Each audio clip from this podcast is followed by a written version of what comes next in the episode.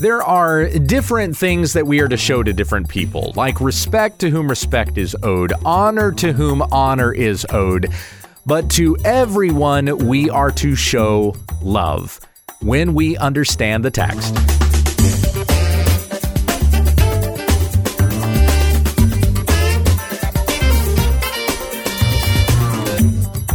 You're listening to When We Understand the Text, committed to sound teaching of the Word of God.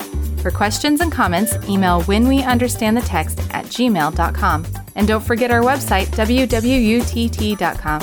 Here's our host, Pastor Gabe. Thank you, Becky. We're back to our study in Romans 13, but we're moving on from that section that Romans 13 is known for the submission to governing authorities talked about in verses 1 through 7. We're back to Paul's instruction to love one another, starting in verse 8, and I'll read through to the end of the chapter owe no one anything except to love one another. For the one who loves another has fulfilled the law.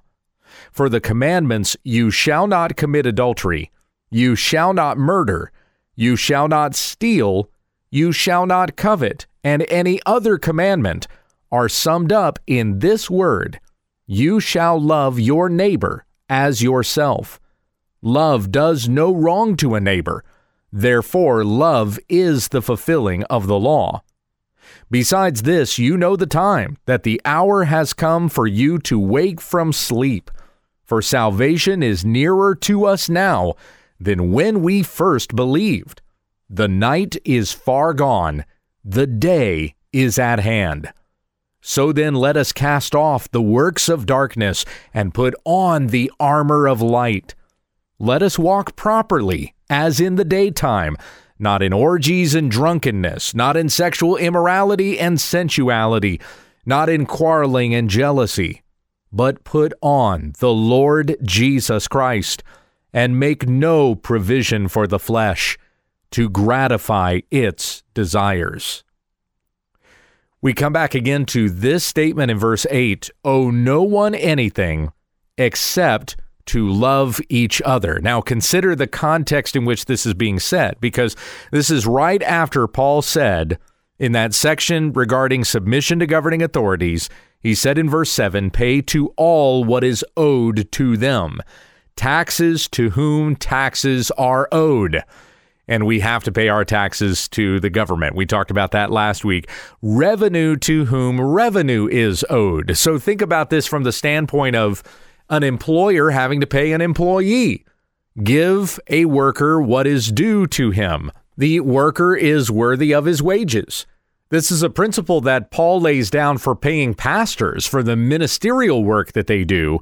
In 1 Timothy chapter 5 verse 17, let the elders who rule well be worthy of double honor, especially those who labor in preaching and teaching. For the scripture says, You shall not muzzle an ox when it treads out the grain, and the laborer deserves his wages. That's straight from the law. So Paul draws from the law even to show how a pastor should get paid for the work that he does in the ministry that he is committed to for feeding the flock of God. In the book of Leviticus, chapter 19, verse 13, it says, You shall not oppress your neighbor or rob him. The wages of a hired worker shall not remain with you all night until the until the morning. Another way of saying that is the worker is worthy of his wages. So whoever is deserving of the revenue that is owed to them, pay it to them. If you have a debt that you must repay, pay your debt. Now that doesn't mean you're sinning if you're if you're under a 30-year mortgage. but don't start having this attitude that you don't owe that person, the bank or or the one that you bought from that you don't owe them that money. Pay to them what is owed to them, revenue to whom revenue is owed. Now, scripture instructs us to get out of debt if we can, because the borrower is subject to the lender. We're a slave to the lender. Even uh, home mortgages, if we can avoid them, we should, but at least with a home mortgage, you're building equity. So it's not the same thing as like, you know, car payments, where the value of the car is being lost the, the longer that you have it. Anyway, I'm not here to do an economy lesson, but just to point out that we are to pay those whom revenue is owed to. Respect to whom respect is owed. We have persons who are in governing authorities. We owe them our respect. I think back to a time when Todd Friel was on the Clemson College campus, and I remember this specifically being the Crimson College campus. I think this was when he and the Wretched crew were filming for the DVD series Untethered. But they were on Clemson campus, and there was a police officer that came to them and told them they had to take down all of their recording equipment and they could not be doing what they were doing, interviewing students on the campus. And uh, Todd had uh, was very respectful with the police officer. They actually did have permission to be out there doing what they were doing but he but the officer was telling them they couldn't be. They needed to take their equipment down, they needed to go to this building and they needed to talk to this person. Now there was somebody else with a camera and Todd's mic was still live. The the person with the camera was far off. So you were still seeing this exchange and you were hearing it even though the equipment that was right there with Todd had already been taken down. And he was very very respectful of that officer. He said to the officer, "I I want to respect you. I am going to obey, so I'm not con- eh, contending with you here, but we do have a right to be here to do this. This is a public college campus. But the officer continued to say, no, you have to take down your equipment. You need to go over here. And Todd just continued to ask him why, like based on what, that I cannot be out here doing what it is that I'm doing. I, I just remember that being a, a particularly a, a, particularly good witness to me. That Todd was very respectful to that officer in that way. He had every right to be there. He did not actually have to submit to that officer if he didn't want to. He was exercising his rights. But had he not submitted to that officer, he could have been in bigger trouble. He could have been arrested. He could have been fined. So he paid respect to whom respect is owed. The police officers in our communities are, in a certain sense, governing authorities, and we must respect them. If an officer is going to arrest you, if they tell you to freeze, if they say, show me your hands, put your hands behind your back, what, whatever it might be, give me your license and, regis- and registration. If you don't comply with the officer, there are going to be consequences for that. And that's something that you've not heard in the midst of the whole, you know, police brutality protests and things like that that have been going on. No one is telling people, it seems like no one anyway, no one's telling people you need to do what the officer says, comply with the police officer. If you try to fight the officer, they're going to bring force against you, and you could even be putting your life at risk by going against a police officer. This goes back to the statement that we read in Romans 13. He is the servant of God, an avenger who carries out God's wrath on the wrongdoer. Comply with the police officer. It's a complete myth that police officers are hunting black men. That's a myth. And there's all manner of evidence out there debunking that particular myth. Rather, you need to submit to your governing authorities. I teach my son that. I teach him if you are ever in a situation where a police officer is telling you to do something, you comply with that police officer. If the officer is wrong, you can take that up later, but in the moment, you're not going to win that argument. So you need to pay respect to whom respect is owed. You need to submit to the governing authorities. And then the last statement that Paul has there in Romans 13 7 is honor to whom honor is owed. And that really goes along with respect. You have to pay respect to your employer. You start to fight with your employer, it's less likely you're going to get a raise. You continue in that in that progress of fighting when you're, you're probably going to end up getting fired and you'll even lose your job. So there are persons whom you need to pay respect to that aren't just among the governing authorities and then honor to whom honor is owed, that definitely has more of the governing authorities vibe to it because Peter ends his instructions on submitting to governing authorities in 1 Peter 2 the same way. He says, honor the emperor. That's the last thing he says there. Fear God, love one another, honor the emperor. So we give honor to those who are in those governing positions. Biden and Harris are going to get sworn in this week. President Joe Biden, well, he will become President Joe Biden. That's going to happen in Washington, D.C. this week. Kamala Harris is his vice president, and she will very likely become president in the coming weeks. I don't think it's going to be very long at all before Kamala Harris is going to be stepping into that particular role. As evil as they are, the policies that they are going to start enacting and the things that they will begin passing as uh, as the new administration governing over the United States of America, we as citizens of this nation, speaking as an American, we still owe them our respect. We still must show honor to whom honor is owed. Remember that Paul is writing this under the um, the emperorship, if that's the word, under the empire of Nero. He's the emperor at that particular time, a man who hated Christians. And yet, this is whom Paul is saying we owe honor to. God has put him in that particular position for such a time and place. And God has even appointed Joe Biden and Kamala Harris to their positions because he is accomplishing something through these two wicked governing officials. It may be to bring this nation to judgment. We don't know for sure what God's plan is, but in our fear of God, we must give honor to whom honor is owed. First Peter 2 or I'm sorry, First Timothy chapter 2 still tells us that we must pray for kings and for those who are in high positions that we may lead a peaceful and quiet life, godly and dignified in every way. So we must uh, in accordance in, in obedience to the word of God, we must live our lives in a godly and dignified way. This is good and it is pleasing in the sight of God our Savior, who desires all people to be saved and come to the knowledge of the truth. For there is one God, and there is one mediator between God and men, the man Christ Jesus. He is our King.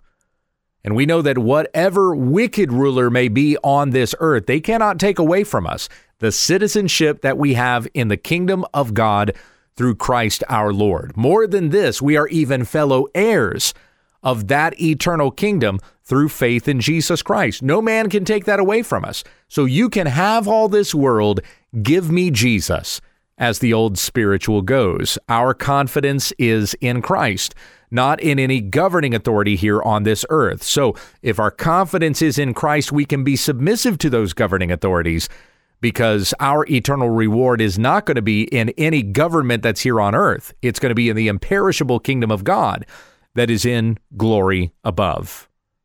Pay honor to whom honor is owed. Even Daniel, serving of under wicked rulers like King Nebuchadnezzar, even he paid honor to those rulers and submitted himself unto him who judges justly, the Father in heaven above. We go on from here to verse 8. Owe no one anything. So they're coming back into the context of verse 7. Owe no one anything except to love each other. That's what we should aspire for. That's, that's what we should aspire toward. We desire only to love one another in obedience to God.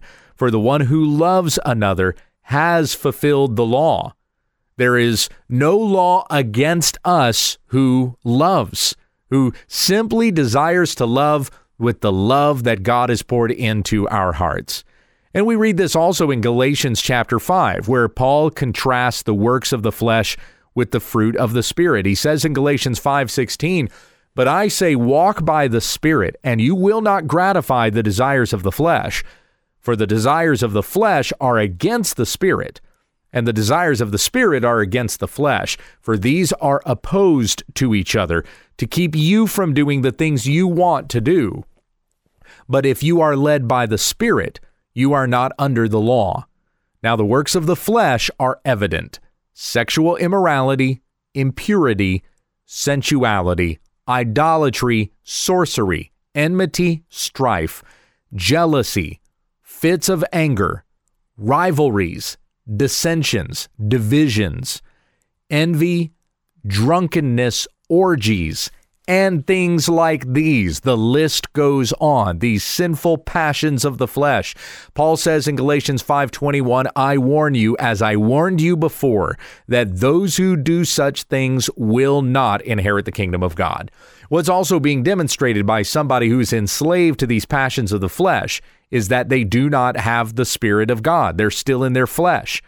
The grace of God has not been poured into our hearts. Remember what Paul said back in Romans chapter 6 that if we are continuing to sin in this way, we're showing ourselves to be slaves to sin and not slaves to the righteousness of Jesus Christ. So those who continue in these things will not inherit the kingdom of God. They're not kingdom people. They don't show themselves to be in submission to the rule of the king, who is Christ.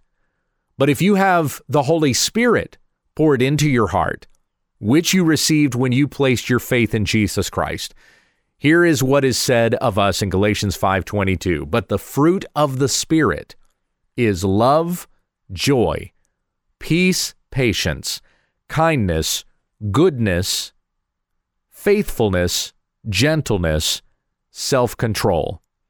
Against such things there is no law. And those who belong to Christ Jesus have crucified the flesh with its passions and its desires. The law is not against us if we exercise these things. Now, now, there, Paul kind of uh, uh, broadens out the fruit of the Spirit. He gets a little more specific there in Galatians 5 than he does here in Romans 13, but it's still the same thing. Owe no one anything except to love each other. The one who loves has fulfilled the law. Galatians 5, the one who loves, against such things there is no law.